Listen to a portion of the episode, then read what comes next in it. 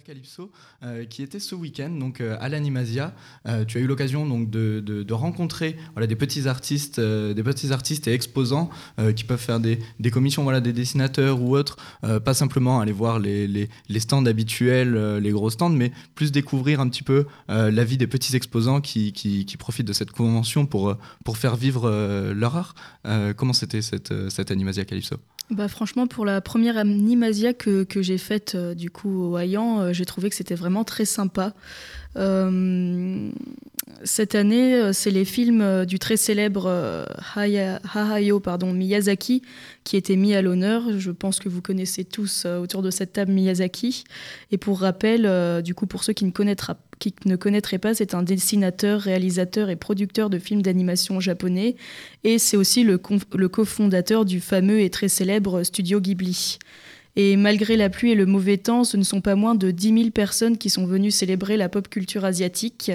Mais cette journée n'aurait sans doute pas pu avoir lieu sans l'engagement et la bonne humeur des nombreux exposants, artistes et associations qui ont été présents sur place toute la journée.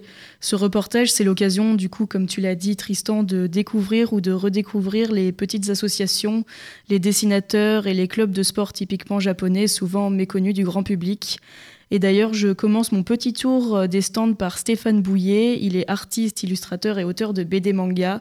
Et il est passionné par les mondes invisibles. Il introduit dans ses œuvres esprit, magie, sorcellerie, possession, plantes, paranormal, trans, vaudou, mais aussi monstres classiques comme les vampires ou encore les yokai du Japon.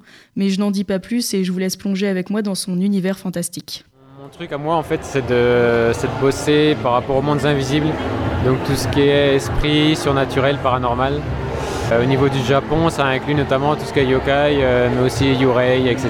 Les, donc les fantômes et les créatures du folklore japonais que j'ai représenté un peu euh, soit en poster, soit en, carte postale, sur des illustrations, dans des fanzines.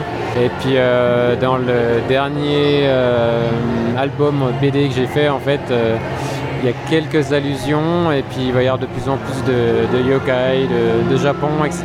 Euh, vous pouvez me retrouver sur euh, bouillet.art, boui.art.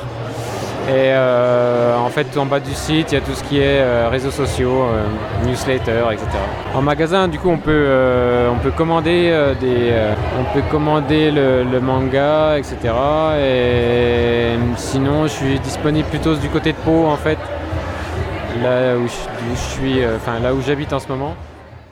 Et on continue notre petit tour de stand lors de l'Animasia qui s'est déroulé au Hayan, je vous rappelle, le 23 avril dernier, avec la rencontre de Ludovic Codéran, professeur d'aïkido de l'association Matsukaze.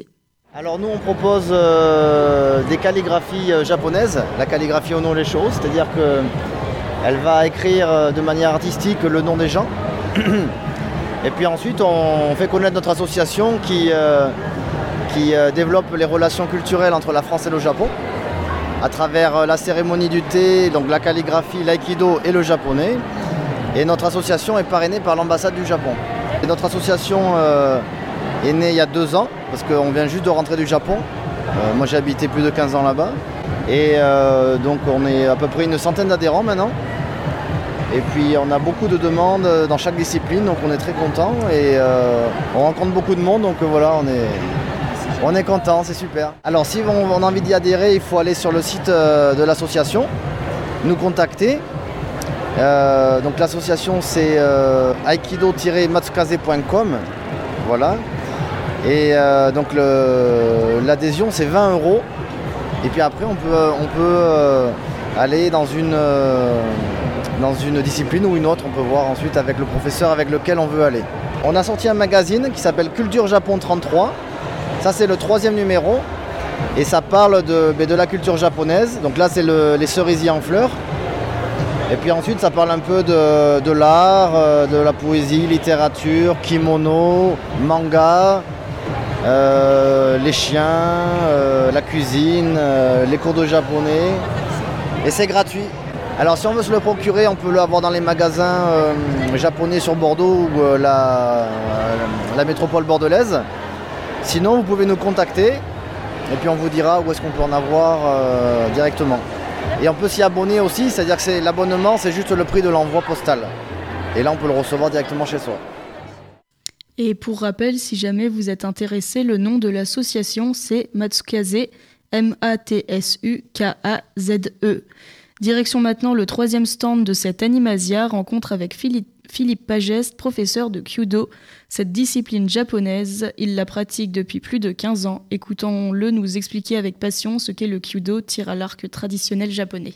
Ben, le Kyudo, c'est le tir à l'arc traditionnel japonais. C'est euh, très ancien. Ça vient du, euh, Japon, bien évidemment. Euh, l'arc est assez particulier puisqu'il est asymétrique. Euh, en ce qui concerne la provenance du Kudo, c'était euh, initialement un arc, euh, une chasse prévue pour la chasse et, pour la guerre, comme, chez nous. Ben, pendant Yamazia, on propose des démonstrations donc, et des charrettes pour, pour les- les- le public et les personnes. Malheureusement, on ne peut pas faire de, de- de pratique parce que ben, c'est assez particulier comme, euh, comme arc, ça demande un petit peu de pratique, un petit peu d'expérience. Donc c'est un peu difficile de, de, de, de faire participer le public. Peut-être que sur la prochaine session à Bordeaux, on va peut-être essayer de glisser euh, deux trois pratiques parce que c'est vrai que ça peut amener des gens à pratiquer le culot. On donne des cours sur euh, Bordeaux, euh, enfin sur la région bordelaise. Le problème que nous rencontrons, c'est qu'on n'arrive pas à avoir de salle. Le meilleur euh, espace pour nous, c'est un gymnase, sauf qu'on est en euh, compétition avec le basket, le volley, euh, le handball. Effectivement, les mairies préfèrent donner la, grande part à, ces pratiques et ben, nous on passe comme le kudo, enfin le tir à l'arc traditionnel japonais est assez une discipline assez particulière, assez confidentielle. Et donc la, fédération, enfin le, comité de, national de kudo est dans une politique de, de développement du kudo. Et euh, ben, nous, ça fait très longtemps que nous sommes bien avant que le, le comité euh, soit dans une politique de, découverte grand public du kudo.